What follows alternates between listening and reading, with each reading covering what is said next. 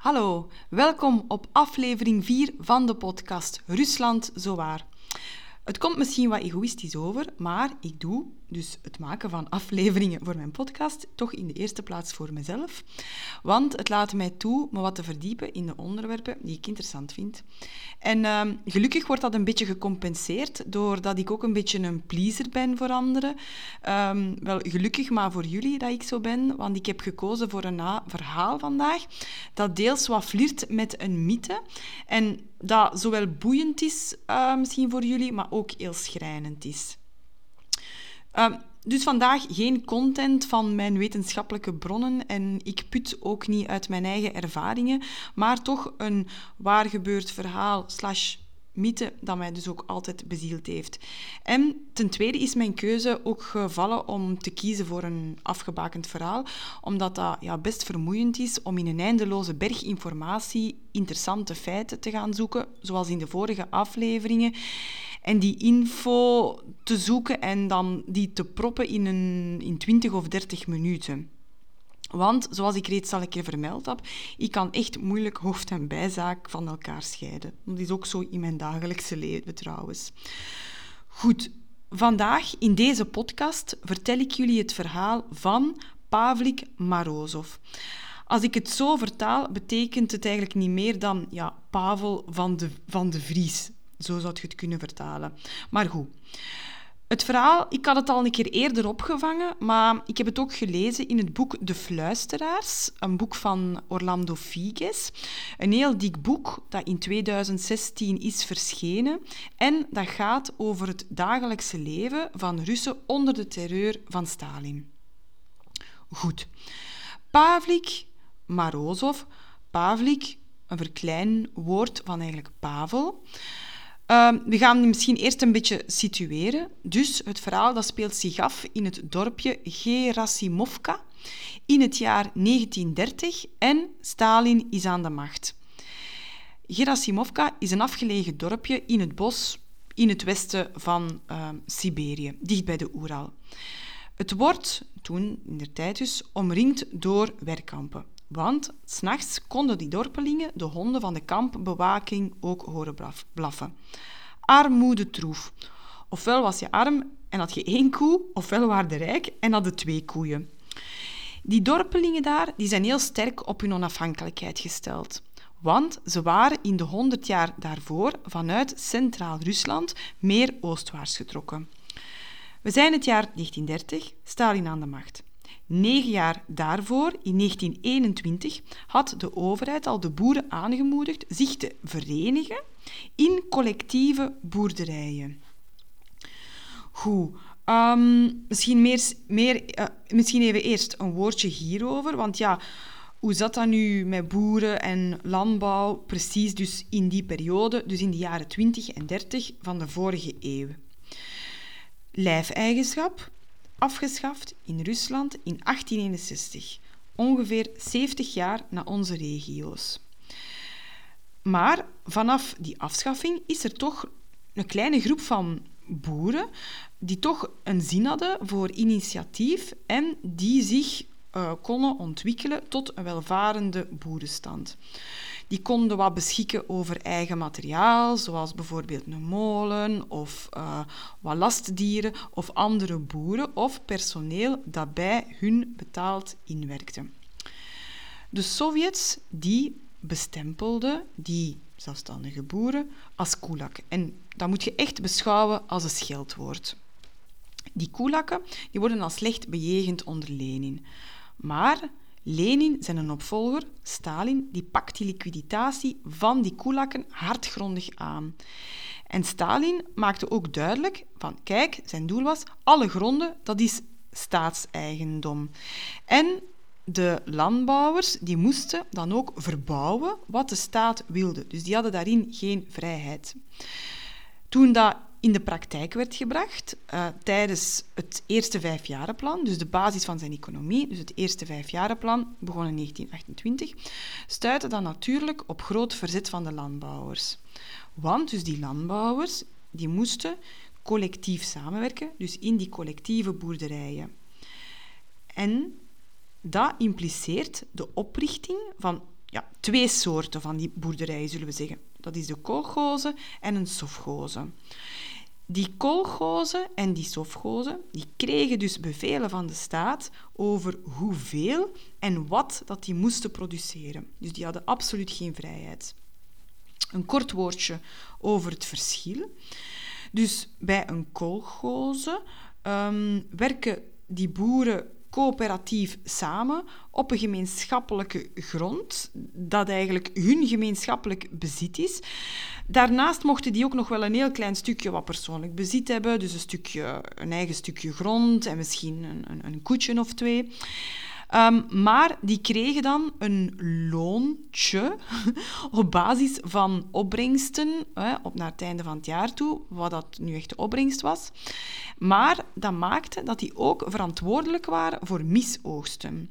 Dus dat dat ook als gevolg dat er geen goede oogst was, hadden die boeren ook niks en was dat armoede en hongersnood troef natuurlijk.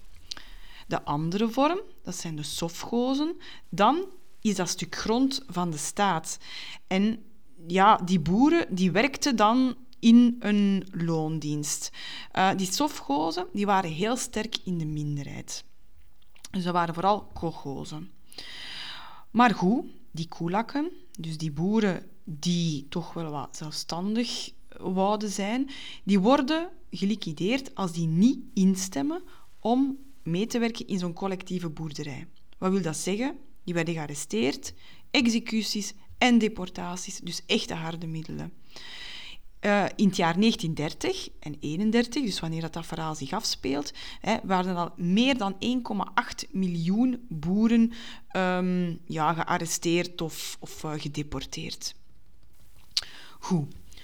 De bevolking van het dorpje Gerasimovka die zijn redelijk vrijgevochten en die verzetten zich ook heftig tegen de aansluiting bij zo'n collectieve kolgoze. En dat dorpje wordt dan ook als een koelakkennest aangeduid. In dat dorpje, een van de bewoners, dat is Trofim Marozov, dat is een boer, een eenvoudige, hardwerkende boer, en die had ook aan de zijde van het Rode Leger nog gevochten. Die heeft vijf zonen, waaronder zijn oudste zoon Pavlik. En ja, die is dus de spilfiguur van het verhaal. Um, het verhaal zegt dat dus op een avond hoort Pavlik zijn vader met andere boeren een plan smeren. Ze willen documenten vervalsen om zo graan achter te kunnen houden. Dus Pavlik die doet wat van een goed pioniertje verwacht wordt een pionier, dat kun je best vergelijken met um, ja, een jeugdbewe jeugdbeweging tijdens de Sovjet-Unie. En hij vertelt het op school. Trouwens, dat schooltje dat staat nu nog altijd in dat dorpje, is ook een museum geworden. En allee, school moet je daarbij voorstellen, één leraar en dertien boeken. Maar goed, die vader die, uh, wordt veroordeeld tot tien jaar dwangarbeid in het Hoge Noorden en geëxecuteerd. In elk geval, die vader hebben die nooit meer teruggezien. Maar um, Pavlik, uh, ja, die heeft geen schuldgevoelens, allez, vanuit ons perspectief, en die voelt zich goed in zijn rol van verrader. Dus hij en zijn jongere broertje van negen, Fiera of Fyodor, beginnen info te verzamelen over boeren die ook nog graan verborgen hadden of die negatief praten over de kolgozen. Maar op 3 september 1932, dus eigenlijk één jaar of twee jaar later, uh, worden Pavlik en zijn broertje dood teruggevonden, want die waren in het bos bessen gaan plukken. Volgens de ja, volgens de pers, ja, de Sovjetpers, uh, werden ze door messteken vermoord door hun eigen familie. Maar ja, daar knelt het schoentje een beetje eigenlijk. De ware toedracht is nooit echt achterhaald geweest. Want volgens die schrijver, Orlando Figes, zijn die jongens vermoedelijk vermoord door een neef na een andere banale ruzie om een wapen, op aanhalingstekens. Niettemin werden vijf familieleden toch aangeklaagd, waaronder Pavliks zijn grootouders. Uh, dan dus na beschuldigingen van diezelfde neef. Een Hirschau-proces, kennen we natuurlijk. In aanwezigheid van veel Sovjetpers werden vier van hen veroordeeld, van die familie, tot de vuurpeloton en vervolgens geëxecuteerd. Natuurlijk, ja, de pers die had hier een vette propagandakluif aan natuurlijk. Um, want dat dorpje, Gerasimovka, werd dan ook afgeschilderd als een prototype van een Kulakkenfamilie. En de held was natuurlijk Pavlik. De schrijver Gorky um, die riep ook op om een uh, monument op te richten. Dus er kwamen monumenten, maar er kwamen ook verhalen, films, gedichten, toneelstukken. Uh, zelfs een postzegel met de pionier Pavlik op als de redder. Um, ja, daarnaast had het ook een enorme invloed op de morele waarden natuurlijk van een hele generatie kinderen. Dus trouw aan de communistische staat is hoogstaander dan de familiale waarden. Dus ja, uw vrienden verklikken of uw familie verklikken, dat is niet iets schandelijk. Dat idee vinden we, vonden we ook terug tijdens het bewind um, van Mao Zedong in uh, China. Um, maar goed, dus ja, de boodschap van deze ja, Pavlik-cultus uh, vond vooral ingang bij kinderen die uit instabiele gezinnen kwamen of waarbij dat die ouders of opvoeders weinig invloed hadden om tegenwicht te bieden aan, aan dat Sovjetbewind. Um, dus zijn verhaal oefende vooral ja, op weeskinderen een grote aantrekkingskracht uit. En die pioniers, dus die Sovjet-communistische jeugdbeweging, die moedigde dan ook kinderen ook aan om, om hun ouders in toog te houden en die dan ook aan te geven. Um, er was dan ook zo'n krantje, dat was de Pionierskaya Pravda, dus Pravda, of het Russische woord voor vrij, um, voor de waarheid, ja. Die drukte dan ook de namen af in dat krantje van die jonge informanten en hun prestaties. En diegenen die weinig of niks aan te geven hadden, die werden zelfs als, ja, als verdacht beschouwd. Goed. Vanaf 91, of tijdens de perestroika, perestroika kantelde die beeldvorming uh, rond Pavlik wel wat. En tegenwoordig wordt hij algemeen afgeschilderd als een soort van Judas, maar hij wordt ook afgeschilderd als een slachtoffer vanuit het perspectief in deze periode. Um, nog een gevolg, dat dorpje dat werd een echte bedevaartsplek. Jarenlang bussen naartoe reden met jongeren. Uh, nu komt daar natuurlijk geen kat niet meer. Uh, die kregen ook een betonnen, allez, een betonnen wegstrook uh, naar dat dorpje. Um, maar dat zwakte natuurlijk af. Want um, er zijn wel wat kanttekeningen bij dit verhaal gekomen door uh, kritische journalisten. Uh, waardoor dat, dat toch wel een beetje flirt met mythe, al dan niet. Want um, dan rees vanuit kritische stemmen ook ja, de vraag van... Ja, is dat eigenlijk niet, niet, niet fictief?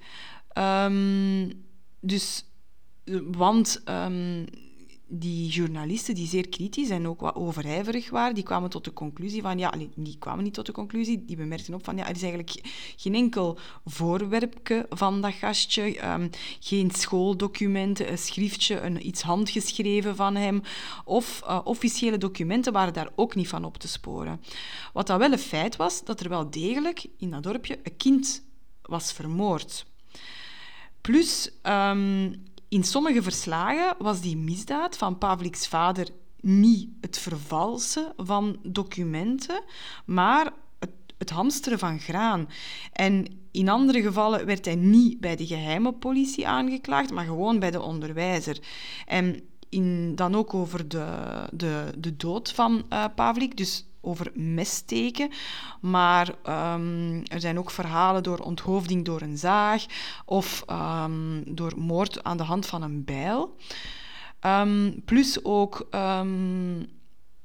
al die beeldenissen die, die doorheen de tijd uh, zijn gemaakt, hè, in beelden, ja, foto's en dergelijke, zijn eigenlijk ook altijd bijna allee, een, ander, een ander kind, bij wijze, bij wijze van spreken. Want de enige overgebleven foto die er toch zou bestaan van hem, toont gewoon een klein, mager en ondervoed kindje.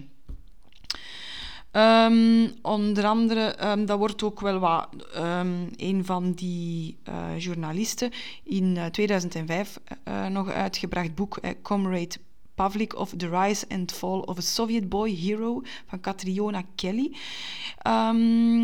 Bespreekt dat ook allemaal kritisch, want ook over die exacte leeftijd, who knows.